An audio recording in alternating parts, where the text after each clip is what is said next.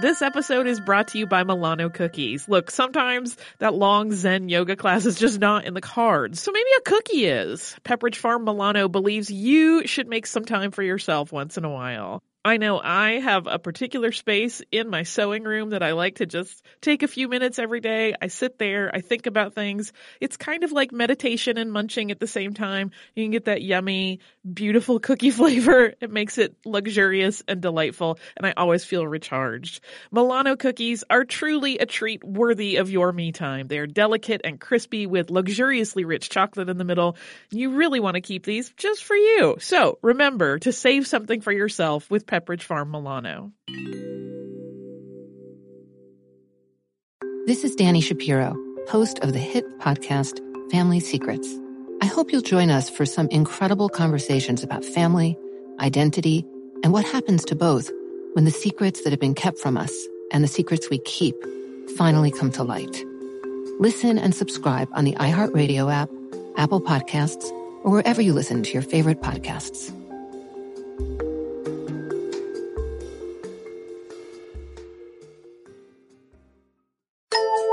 Welcome to Stuff You Missed in History Class from HowStuffWorks.com.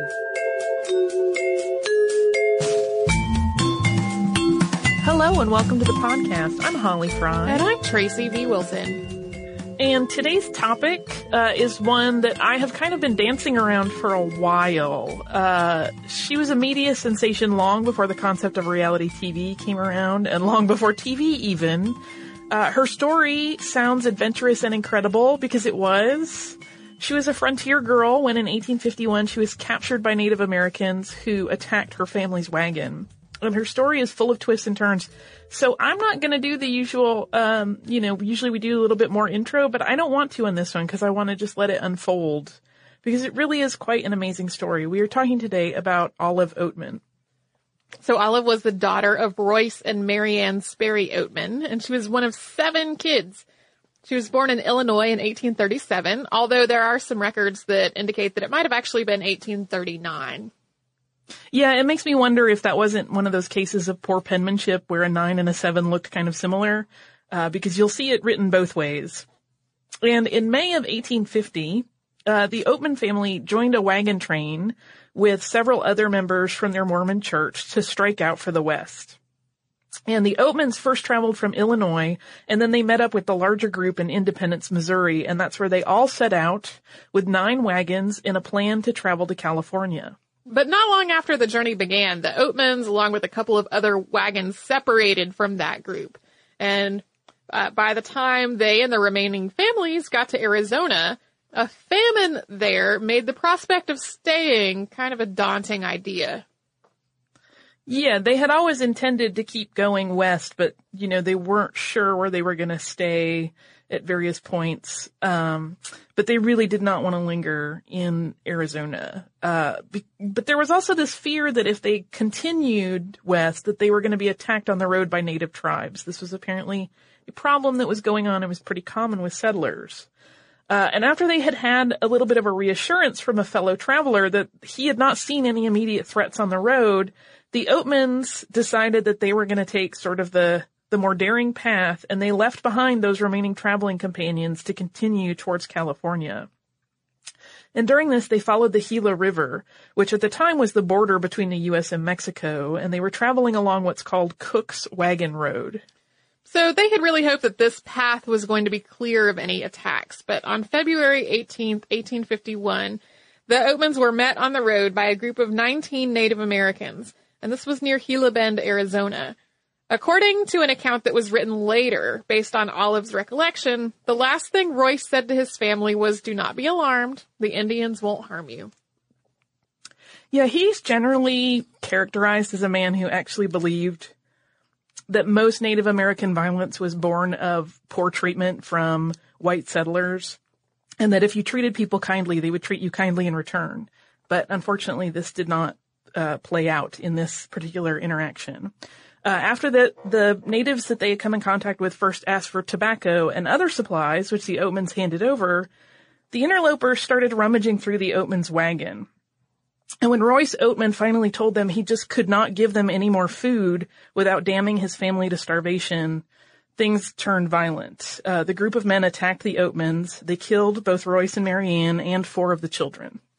Olive fainted, and when she regained consciousness, she heard her mother groaning and tried to go to help her, but she was held back by their attackers. She and her sister Marianne, who were both just terrified, watched while the men looted the wagon and the bodies. Uh, one of the other children, Lorenzo Oatman, uh, was 15 at the time, and he had been clubbed and left for dead, and in fact, he had uh, been tossed over this kind of ravine edge. But he did eventually regain consciousness sometime after the event had happened. And when he did, he quickly realized that most of his family had been murdered. But his sisters Olive and Marianne were simply gone. Lorenzo tried to make his way back to the wagon train that the family had originally split off from. Uh, they were at Maricopa Wells, Arizona, which was a little less than 50 miles or 80 kilometers away. This was a really long and slow journey, and he was extremely injured. Fortunately, he was found by two men from a nearby village who recognized him and got him to Maricopa Wells. Lorenzo received treatment for his wounds there before going back to bury his family. And in sort of a cruel twist to this story, I mean, the whole thing is extremely cruel, but Royce Oatman had actually sent word ahead to Fort Yuma that the family's supplies were running low, that he had seven children with him, and that they really needed assistance. And an entomologist that they had met on the road named John LeConte uh, had been carrying that request to Fort Yuma, and on his way there, he and his guide encountered a band of Native Americans on the trail, uh, and that group stole the horses that LeConte and his guide had been riding, and so those two men decided that they were going to continue towards Fort Yuma on foot, but they also knew that they may not get that note delivered in a particularly timely manner since they no longer had horses, and so LeConte had actually posted a warning card on the tree for the Oatmans that there were hostile Native Americans in the area. We don't know if Royce ever saw that warning or not. Uh, there has been some speculation that the same men that stole LeConte and his guide's horses were part of this party that eventually attacked the Oatmans. Meanwhile, the two surviving Oatman girls were basically starting a new life as captives of the people who had left them orphaned. Olive was 14 at the time and Marianne was 7. After the attack, the two girls were forced to walk barefoot for four days over approximately 60 miles or 97 kilometers worth of terrain. Olive would later uh, tell people that their captors had been Apaches, but that has largely been dismissed. Uh, the more likely group to have captured these girls and attacked the family would have been Yavapai. Uh, they had a village much closer to the site of the attack. It just made more logical sense. And it's highly likely that they were uh, Tolkapayas, which is a specific small branch of the Yavapai. They kind of identified by geographic location. So we don't think it was Apaches. Initially, Olive was afraid that her kidnappers were going to burn them alive. She also feared that as they marched, they would try to leave Marianne behind because she was struggling to keep up. Marianne, who was suffering from shock, was beaten when she refused to go any further uh, because she was basically exhausted. However, the two girls were both kept alive. And while the Yavapai had dabbled in ceremonial cannibalism on occasion, that was apparently a fairly rare occurrence, and that is not the fate of the Oatman girls. For a year, these two girls were basically kept as slaves. They were uh, doing the bidding of the Yavapai women and children. Before we get to the next event, which really shifts the fortune of the Oatman sisters, let's pause for a word from some sponsors. Hey listeners, I wanted to tell you about a new podcast from iHeartRadio called The Women, hosted by Rose Reed. It is a fascinating and deep dive interview show where Rose talks to changemakers and disruptors and she finds out what really drives them. So she will ask each of them, what was your first stand and how do you navigate success and failure? And really, what's the cost of fighting for others? These interviews are really personal and they're candid and sometimes they're a little bit crass, but they are always really enlightening. You can listen to these firebrands plans and takeaway lessons that will help you navigate your own life and forge your own path. The debut season includes women like Valerie Plame, the former CIA agent who is now running for Congress, and whistleblower and pediatrician Dr. Mona Hanna-Attisha, who exposed the Flint water crisis and became the center of a swirling, swirling amount of problems, uh, and the legendary Buffy Sainte-Marie, 60s songwriter and activist. Uh, I have personal interest in this show because I adore Rose and I executive produce it, and I think you're really going to enjoy the way that she gets into these conversations that feel like two friends talking, and they are an absolute delight. So subscribe to The Women on the iHeartRadio app, on Apple Podcasts, or wherever you get your podcasts. Hey, Holly, we have some exciting news. Yeah, I am wildly excited, and uh, people will have another opportunity to watch me cry at art. yeah, you sounded so calm, and it's not a calm situation at all. Uh, our trip to Paris last year was really successful, so we're doing another similar trip this year, but this time to Rome and Florence. It's May 14th through 21st, 2020. And like last time, it is with a company called Defined Destinations, who is planning out this whole trip for us. Yeah, and during that week long trip, we are going to see some of the great art that we have talked about on this show many times, including Michelangelo's David. We are going to go to Tuscany. We're going to visit St. Peter's Basilica. We are going to the Sistine Chapel. So it's going to be a fantastic trip. You can get the whole list of places that we are going and information about booking at defineddestinations.com. Scroll down to the Roman Florence trip with stuff you missed in history class, or come over to our social media. We have posts about it there too. So, uh, back to the story of Olive and Marianne. In the fall of 1851, uh, so at this point, the girls were with the Yavapai for a number of months. Uh, the Yavapai and the Mojaves engaged in a trading summit of sorts. This was an annual event that they did every year. And it was during this trading ritual that the Mojave tribe first offered to trade for these two white girls. And initially the Yavapai refused, and these girls remained with their captors through that winter. But in the spring, the Mojave chief sent his daughter and five men to once again try to make a deal for the girls. After a lot of debate, the Yavapai took the deal, although the Mojave were really insistent that they were acting out of kindness and concern for these white children. The Yavapai, though, told Olive that they were going to be sold or killed, so as she and Marianne were traded to their new owners, they were completely uncertain of whether their situation was uh, improving or getting worse. In the end, the Mojave paid two horses, three blankets, and an assortment of vegetables and beads for the two captives. And initially, the Mojave might have seemed just as cruel as the Yavapai had been.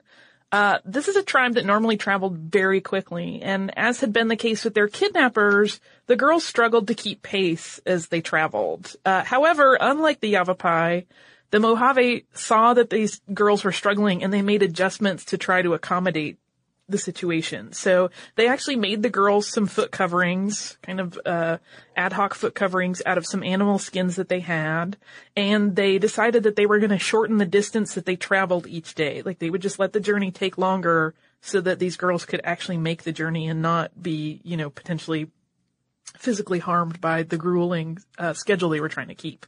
It ended up taking 11 days of travel for this party to reach the Mojave Valley while they were with the Mojave, the Oatman girls were treated as tribe members rather than as slaves. They were fed and they were cared for, neither of which had seemed routine during their time with the Yavapai.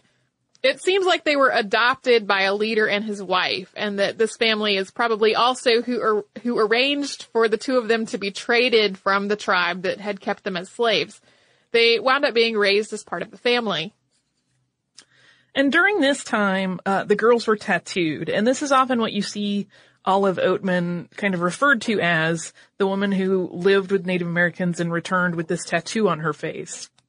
So this was a pattern of lines and triangles on their chins, and it was blue. And while these were pretty common markings in the Mojave culture and they served as symbolic sort of passports into the land of the dead, it was really quite a spiritual marking.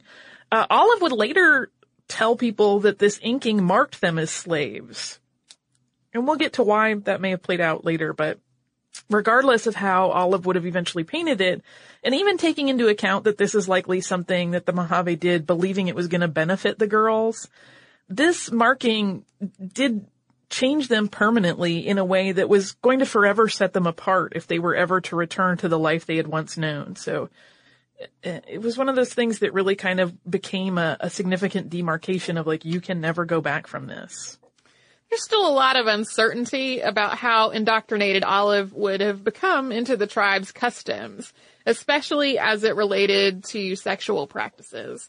So the Mojave are said to have been very sexually pretty liberal, especially compared to the upbringing that Olive had had. It was common for them to encourage young people to be sexually active. But they also had a fear of having sexual activities with other races. So Olive categorically denied any sexual activity during her time with the Mojave, but the debate among historians really continues. Uh, Holly and I were talking before we started about how a lot of the biographies of Olive Oatman um, from earlier in the past are really highly sensationalized. So I have a feeling that that plays a part in all of that as well. It does. And what's actually interesting in this particular instance and on this particular issue is that there are, uh, believers and detractors in terms of like whether or not she was ever uh, married or sexually active within the tribe on both sides, both on the sensationalist angle and the more kind of um, measured and historically researched angle. Because there are some experts in this tribal culture that say, look, the odds of her getting marked that way and not having been part of the tribe's full culture are pretty low. But then there are others who point out, no, they had this fear of sexual intermingling with other races. And then of course on the sensational side, it was very exciting to kind of, you know, think about the horrible things that these girls might have had to endure. And some of that may have been uh, sexual in nature. And so it's an interesting area where there are a lot of voices and a lot of dissenting opinions, but they come from all different directions. Uh, you may have noticed that at this point we're talking about Olive specifically.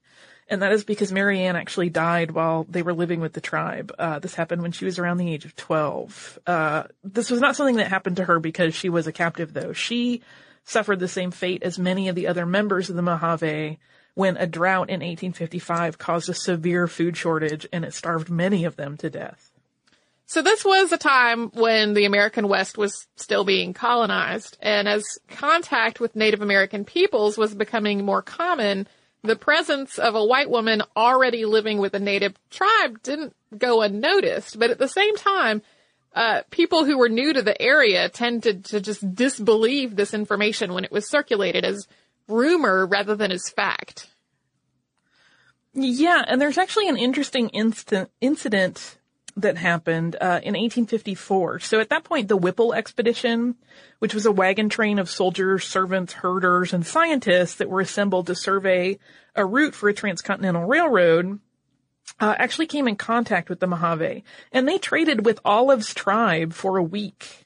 And the presence of Olive and her sister, because she would have still been alive at this time, at the Native American settlement would have been obvious. And this may be where many of the stories that spread about white women living there began. But it seems that Olive didn't really make an effort to approach or reach out to any of the members of the Whipple survey. She would later tell people that the Mojave always told her that she was free to leave, but that she never knew which way to go from the settlement, so she stayed.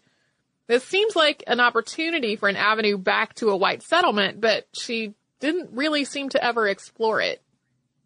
Yeah, there's even some uh, debate over whether she may have hidden from the the men of the Whipple expedition. Um, so that that remains sort of an odd question mark. But eventually, once the confirmation of this unusual situation of a white woman living with this tribe was the real deal, was actually happening, there was action taken.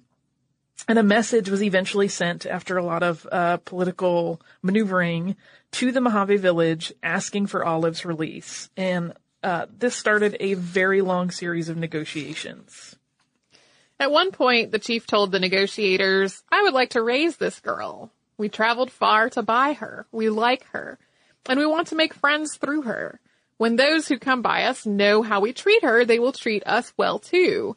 If the officers want to see her, they had better come here and talk with me. Yeah, he really wanted, he, he felt earnestly that if he talked to the people in charge, they would understand. Um, and more conversations and negotiations continued because this was sort of a big deal at this point. Uh, a ransom was offered, and that ransom, we should point out, was not asked for by the Mojave. Uh, it was simply offered by these negotiators that were trying to get Olive back. Uh, and Olive was actually present for some of these talks about her future, although it doesn't seem like she had a lot of input. Uh, eventually she was released for a negotiated ransom of two horses, blankets, and beads, so very similar to the deal that the Yavapai had made with the Mojave for Olive and Marianne. And then Olive was taken to Fort Yuma. When Olive was turned over to the U.S. Army, she wept, but these were not tears of joy. She grieved the loss of her Mojave family. She tried to bury herself in a sandbank by the Colorado River, although there's some debate about exactly why she did this. Some accounts say that she was trying to hide her toplessness, and others claim that it was driven by being reluctant to return to a world of uh, of white culture and a, and a white town. Uh, but before we get to Olive's life after her time with the Mojave, uh, let's pause for a word from a sponsor. Uh, today we're going to talk about Squarespace, which is super easy to use. It has a drag and drop intuitive interface. You do not need to learn how to code to put together a really fabulous and beautiful website. And you're going to have 24-7 customer support there to help you any day, anytime. Uh, they can support you through email, through live chat. They're going to help you make beautiful designs, uh, really clean websites. Your content becomes the focus rather than trying to worry about how it all fits together. They will also uh, help you with their easy logo creator, so you can really get a nice quality logo for your website or your company uh, at squarespace.com slash logo, and that is free for Squarespace customers. If you have a commerce site you want to put up, you can do that. Your website is going to look great on every single device that accesses it, and you can try their product risk-free. Just go to squarespace.com slash history. That's a 14 day trial and that's going to not require a credit card in the least. So, uh, if you fall in love with it and you probably will, it's going to be as low as $8 a month, uh, to keep your website going. And that includes a free domain name if you sign up for a year. So remember, if you use the offer code history, you're going to get 10% off your first purchase. Olive's reintroduction to white society was, as you would probably imagine, a little bit jarring. Uh, first, as we kind of hinted at a little while ago, her clothing was inappropriate. It left her upper torso completely uncovered. So she had to be changed into proper clothing, which is something she had not worn for, at this point, years. Uh, she also needed to be bathed. And one of the sort of big transition things is that her hair at this point had been darkened with mesquite from its normal light brown shade to a deep black. So she kind of was like literally washing off her Mojave culture at this point. Uh, second, Yuma at this time is often characterized as a sort of hell on earth. Uh, it was hot, which was part of it, but it was always hot. However, that particular year, uh, in 1856, there were some extremely violent dust storms, and they also had a really serious bug problem at the time. And just the conditions there at Fort Yuma were not fabulous. People cheered for her when she arrived, but she didn't really understand why. She gave a formal interview with an officer during which she recounted all that she had been through to the best of her recollection. Some of her answers were incorrect and some of the timelines were a little off, which is not really surprising. Uh, and when she spoke of the Mojave, she said, they saved my life. Yeah, this initial, uh, interview that she did is often kind of, uh, brought up as as evidence against uh, many of the later writings about her that no, this doesn't really line up with the first things that she told white people when she started talking to them about what she had been through. Uh, this is also, it was during that interview that, the time that she learned that her brother had actually survived the attack by the Gila River. So very quickly, she and Lorenzo were reunited. He had actually been searching for her in the years since their separation. He had been looking for his two sisters pretty continuously. And he even went on scouting trips of his own. He petitioned authorities to take a more active role in searching for answers about just what had happened to his missing sisters. She basically became famous overnight. Newspapers took her story and really ran with it, and soon everybody knew some version of Olive's story. Yeah, and there was actually a book that came out the year after she uh, left the Mojave in 1857, and this book was titled Life Among the Indians, and it was written by Royal B. Stratton. He was a minister, and he certainly had an agenda in the writing of it. Uh, this book flew off the shelves. And on the plus side, it made enough money to put both Olive and Lorenzo through school at the University of the Pacific. The book was pretty sensationalized, and a lot of its content appears to have been basically invented. It was not an accurate account of Olive's time living with Native Americans. This actually probably was its appeal. It reinforced a lot of false beliefs and fears and prejudices that the white colonists already had. And this book also launched Olive's career as a public speaker. So in the years following, she would spend a lot of time touring the country and relaying her story. Although it did seem at this point that the story that she was telling was the one that people wanted to hear and that lined up with Stratton's book, rather than the one that she actually lived and had initially described in her interview with the military officer when she first came back. There's also some speculation that one of the reasons that her story shifted is that she experienced some degree of post-traumatic stress disorder while trying to return to white society. And that to some degree her memories and her impressions of her time with the Mojave became kind of muddled with her time with her original captors. And it's certainly not unusual for someone who's been through a trauma, and frankly, someone who hasn't been through a trauma, to experience some degree of memory distortion. Uh, and she kind of talked about this in letters to family as she was settling back into life among uh, white colonists where she would be like, "Oh, I'm just now realizing, you know, what I've been through and what what's going on." And so we don't know how much of the reality shifted during this time in her mind. And we'll never know for certain whether her telling of this story, as she did in these public lectures, was colored by mental anguish or to some degree a sense of theatrics. Remember, this really was supporting her at this point, or if it was some mingling of the two. In 1865, Olive got married to a cattleman named John B. Fairchild. The two of them met after one of her lectures, and according to some accounts, her new husband was really not interested in Olive's past to the point that he seemed to just want to erase it. He stopped her from going on lecture tours. He burned all of the copies of the Stratton account of her time as a captive that he could get his hands on. We don't really know if he was trying to protect her or if he found her past shameful. Yeah, he apparently really went to some great effort to procure every possible copy he could of that book and have it destroyed. Uh, and what's interesting is that this uh, marriage to Fairchild, and it seems like they had really quite a good match uh, I, I want to be careful that we don't sort of just paint this as a man who was very controlling and wanted to eliminate her history, but he, we don't know what his, his motivations were. But we do know that at this point, she pretty much severed all ties with, uh, her biographer Stratton. And Stratton had also been the person responsible for booking her lectures, and he is really said to have strongly encouraged her distorted version of her story. Uh, he knew it was going to draw crowds, and so he was really pretty gung ho on this sensational version. And he eventually went mad and ended up dying in an asylum. But after uh, her marriage to Fairchild, he was no longer part of Olive's life. Seven years after their wedding, John and Olive moved to Sherman, Texas. And four years after that, in 1876, they adopted a daughter, Mary Elizabeth, who they called Mamie. Yeah, her name, Mary Elizabeth, was the combination of each of their mother's names. Uh, and as she aged, even though her life in many ways seemed to be kind of settled and, and really pretty stable, Olive uh, experienced a lot of bouts of depression, which is probably not a big surprise when you consider what she had endured at a very early age. Uh, she was also frequently troubled with headaches. There are rumors that she went into an asylum, although none of that is substantiated. Uh, but we do know that in 1881 she spent several months at a medical spa in Canada, uh, and that most of her time there was basically spent just on bed rest. In 1903, Olive Oatman Fairchild died of a heart attack at the age of 65. She's buried at West Hill Cemetery in Sherman, Texas. And in 1969, a Texas historical marker was added to the gravesite.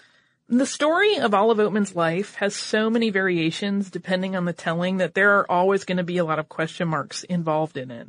And the sensational nature of it, even without the Stratton biography and the kind of really amped up crazy stories that he included, uh, actually inspired other performers to adopt some of Olive's story as their own. So there were actually some circus ladies that would sometimes tell almost identical tales of having been adopted by so-called quote redskins and tattooed to show that they belonged to a tribe. And this, of course, you know, d- further diluted the truth of Olive's original story in the public mind, and it, it led to some, some, you know, sort of legend and confusion in some of the more lurid accounts of her life. There were even some claims that people made after the fact that they had rescued Olive from her captors, but these were basically really easy to expose as false because they had a number of inaccuracies. Yeah, there was one guy that claimed that he had walked into the teepee where these people were keeping her and he had carried her out and, uh, there were some other elements to it and, and someone very quickly was like, uh, hey, those Native Americans don't use teepees. Uh, so there were things like that that just kept coming up that, that pretty quickly made those crazy accounts obviously falsified. Uh, but another part of the mystique of Olive's story comes from the vast contrast that would have existed at the time, of course, between her fairly serious Mormon upbringing up to the time of her kidnapping and then her time in the Mojave culture, which was so very different in terms of uh, values. Uh, her family had led a very serious life, whereas Oatman's adoptive family would likely have been a much more lighthearted group. Uh, it's said that the Mojaves really loved a good joke and that they were very comical. They loved laughter. They would make some very, very uh, off-color jokes. Uh, and in fact, her nickname when she was with them is a very dirty word, basically. Uh, we're not sure exactly why she got that nickname, but it did not seem to be in any way derisive. Uh, they also were in, at that point in a society where, uh, women would have had a great deal more freedom and a, a higher social standing than the, they would have been in, you know, white culture and particularly in this era. So while there's always been speculation about this juxtaposition and what it meant in terms of Olive's demeanor, we really don't know though what level of autonomy she may have had in her time with the Mojave, uh, versus, you know, what she had experienced prior or after that. But we do know that after she returned to white culture, she was consistently stoic and serious. There's actually only one written account of her ever laughing. And that was during that first interview that she gave after she had returned. So part of Olive's mystique undoubtedly also comes from the vast contrast that existed between her Mormon upbringing up to the time of her kidnapping and her time with Native Americans and specifically the Mojave culture. Uh, whereas her family had led a very serious life, uh, Olive's adoptive family with the Mojave would likely have been much more comical and lighthearted. Uh, this is a culture that at the time certainly was uh, all about jokes. They really liked a good joke, including good dirty jokes. Laughter was very important. Uh, and at this point, women in their society would have had a great deal more freedom and a higher social standing than would have been the case with the white culture that Olive came from. While there's always been speculation about this juxtaposition and what it meant in terms of Olive's demeanor, we don't truly know what level of autonomy she may have had in her time uh, with the Mojave. But as a woman returned to white culture, she was consistently very stoic and serious. There's actually only one account on record of her laughing. And it was actually during that first interview that she did with the military right after she came back from living with the Mojave. As for the Mojave version of Olive's time with them, we don't really have a lot of documentation because they had no written language. The only first person account we have of the Oatman children during this time is from an interview that was conducted in 1903. Anthropologist A.L. Kroeber spoke with a member of the tribe who knew Olive, and that man's account was really vastly different from the story that was put forth in Stratton's book. Yeah, it's um it's definitely much more in line with the initial account that Olive gave. Uh, it certainly characterizes her relationship with uh, the tribe as much more of a family situation and one where she seemed pretty settled, respected, and fairly happy. So, uh, very different from Stratton's book. And Olive's legacy lives on actually in a number of ways. Uh, there's an area near where the Oatman family camped, uh, right by the Gila River, which is called Oatman Flat. And there's actually a mining town in western Arizona that was renamed Oatman in 1909. In In 2006, 150 years to the day after Olive left the Mojave tribe, there was a gathering in Yuma, Arizona at the site of the Oatman massacre. One of Olive's family descendants retold Olive's story to the crowd. And uh, kind of to to s- summarize the nature of this story, uh, in Margot Mifflin's book, The Blue Tattoo, which came out in 2011, and it's kind of the the uh, scholarly biography done of her that really researched all of the various accounts and tried to to sort out the sensational from what was really going on. The author sums up the mythology of Olive Oatman kind of perfectly by writing, quote, in her day, Oatman was freakish enough to invite speculation and guarded enough to ensure the speculation never ended. Uh, yeah, so that is our Olive Oatman episode. I, like I said, I wanted to do this for a long time and I, I really could have made it go on for days because there's so many details of her story and her time, both, uh, as a, uh, in white culture and in Native American culture that are so fascinating. I highly recommend that book, by the way. Do you have some listener mail to cap this all off? I do. Uh, this listener mail is from our listener Jordan, and uh, she sent us a lovely letter. And first of all, I have to say, Jordan, your penmanship is spectacular. I am not kidding. Uh, she says, "Hey Tracy and Holly, I was just going to separately mail these postcards to you." She included postcards with the letter, but decided I did not have enough room to write anything of importance. So this is my letter. I have been a listener now for a few years and I have recently hooked my mom, dad, and sister on your podcast. We spend family trips engrossed in multiple episodes at a time. Family discussions have never been so rich and educational. This past weekend, my family and I made a trip to Kansas City, Missouri. The first things we planned were visits to two local museums. First was the Negro Leagues Baseball Museum, as I am a huge fan of baseball and the history of it has tied to our nation's history. Uh, the second museum we trekked our way to was the National World War I Museum at Liberty Memorial. Both were full of facts I have never heard until now. The whole time I was at these museums, I thought of you two. Hopefully you find some sort of joy and interest from these postcards and they spark a desire for future episodes. P.S. I would also like to thank you for all of the wonder- wonderful episodes on history's finest women. I have been finding the most joy in these episodes, especially Alice Roosevelt. I have been writing the names of these inspiring women down in a notebook with a short summary of the amazing things they did. I look to this list in times when I am needing a little extra motivation or sass. Thank you again, sincerely, Jordan. Jordan, this is a great letter. Thank you so much for sharing all of that with us. And your postcards are awesome. I love them. Uh, uh, you know, I like knowing that she's sharing her love of history with her family and they're getting some good talks out of the whole thing.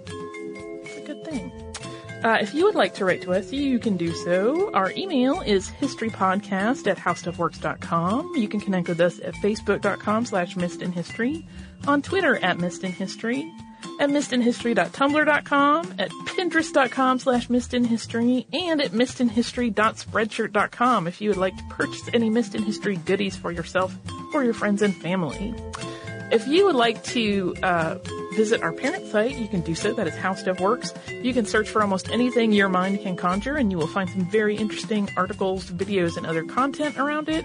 Or you can visit us at missedinhistory.com, where we have all of our episodes there available. We have show notes for any of our episodes since Tracy and I became part of the podcast, and the occasional other goodies. So we hope you visit us again at howstuffworks.com and missedinhistory.com. For more on this and thousands of other topics, visit howstuffworks.com.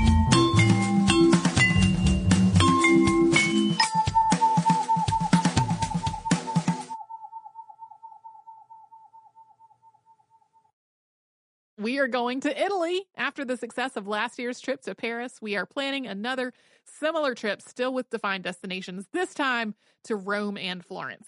Yeah, we are going to spend a week exploring some amazing things. We're going to have city tours of both Rome and Florence.